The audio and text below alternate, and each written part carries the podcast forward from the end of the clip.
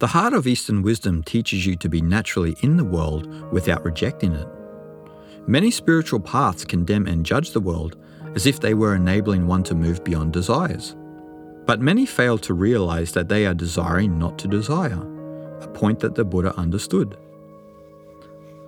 Lao Tzu saw all these pursuits of desiring not to desire as nothing more than spiritual pride and a moving away from our human nature. The Taoist perspective is to leave no stone unturned in an embrace of life and yourself, as exemplified by Zhuangzi. He dived headfirst into life, bringing his internal harmony into the world and time in which he lived. In the introduction to the complete works of Zhuangzi, Burton Watson states In Zhuangzi's view, the man who has freed himself from conventional standards of judgment can no longer be made to suffer for he refuses to recognize poverty as any less desirable than affluence, to recognize death as any less desirable than life. He does not, in any literal sense, withdraw and hide from the world. To do so would show that he still passed judgment upon the world.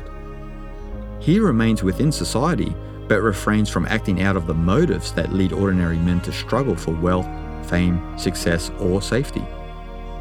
He maintains a state that Zhuangzi refers to as wu wei, or inaction, meaning by this term not a forced quietude, but a course of action that is not founded upon any purposeful motives of gain or striving. In such a state, all human actions become as spontaneous and mindless as those of the natural world. Man becomes one with nature or heaven, as Zhuangzi calls it, and merges himself with Tao or the Way, the underlying unity that embraces man, nature, and all that is in the universe. To describe this mindless, purposeless mode of life, Zhuangzi turns most often to the analogy of the artist or craftsman. The skilled woodcarver, the skilled butcher, the skilled swimmer does not ponder or ratiocinate on the course of action he should take. His skill has become so much part of him that he merely acts instinctively and spontaneously and, without knowing why, achieves success.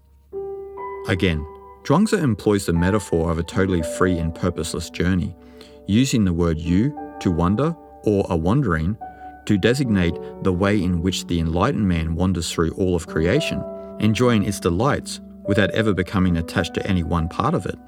Zhuangzi never once condemned the world. Instead, he used his insightfully witty humour to shine a light on Wu Wei, which the world has unceremoniously put away in the closet. The way of Lao Tzu has nothing to do with transcending desires, as this would be spiritual pride. But he is also not saying that one should become lazy or sloppy and succumb to desires. What Lao Tzu is saying is that when we inquire not only into our own nature, but also into the nature of the world, we will come into contact with the nature of the human heart, which is the nature of the universe, and that is love. This love that is hidden within the heart of Lao Tzu's Taoism is not a love that one discovers and keeps for oneself. It is a love that is shared because, in the Taoist philosophy of Li, this love, which transcends any boundary, will bring harmony to the world piece by piece, or perhaps I should say peace by peace. The way of Tao that an individual experiences brings this love into the world, and it inspires others no matter how rigid their beliefs. This love, which all spiritual paths contend is the fruit of an enlightened soul, is not attainable if we do not accept ourselves and the world and gain a total comprehension of our inner and outer worlds. The complete scope of Lao Tzu's Taoism is hard to fathom, as each individual is unique. But we do know that it is one of the only spiritual paths that has no set doctrine, dogma, or formulas, and this gives it the lucidity to reach every aspect of our consciousness. Lao Tzu's Taoism acknowledges the shadow, especially in the sense that one discovers one's intrinsic relationship to others and the world with no preconceived idea of how they should be, which allows for a great deal of transformation to occur and take us through our repressed pain. One of the primary purposes of the I Ching is to understand the total picture of our psychology, which is why Jung was so attracted by it. When we have worked sincerely within ourselves and made conscious and accepted everything about ourselves, then we have truly become human and are able to sympathize with the pain of others through our humble hearts. Anything other than a true humble heart, in the eyes of Lao Tzu, would be catastrophic to the world. No relationship to another or to the world can be developed if we still own a personal agenda and have not embraced our pain. Living Wu Wei is the medicine for our ills in this world. Trusting and accepting ourselves and others is the remedy for building healthy, harmonious relationships, not only with one another, but also with the natural environment. An agendaless individual, working through the spiritual barriers within her own being, brings the wisdom of Tao into the world.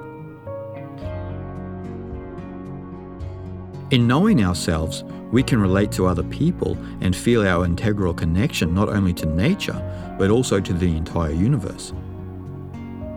Any relationship we have with an individual, nature, or the cosmos can only be genuine and harmonious if we trust their intrinsic nature. Those who live Wu Wei understand this best, because allowing life to be as it will brings equilibrium to the world as one reflects the untouched purity, stillness, and aliveness of nature. Only when you understand that your real nature is Wu Wei will you be able to have a relationship not only with yourself, but with the entire universe in all of its glory.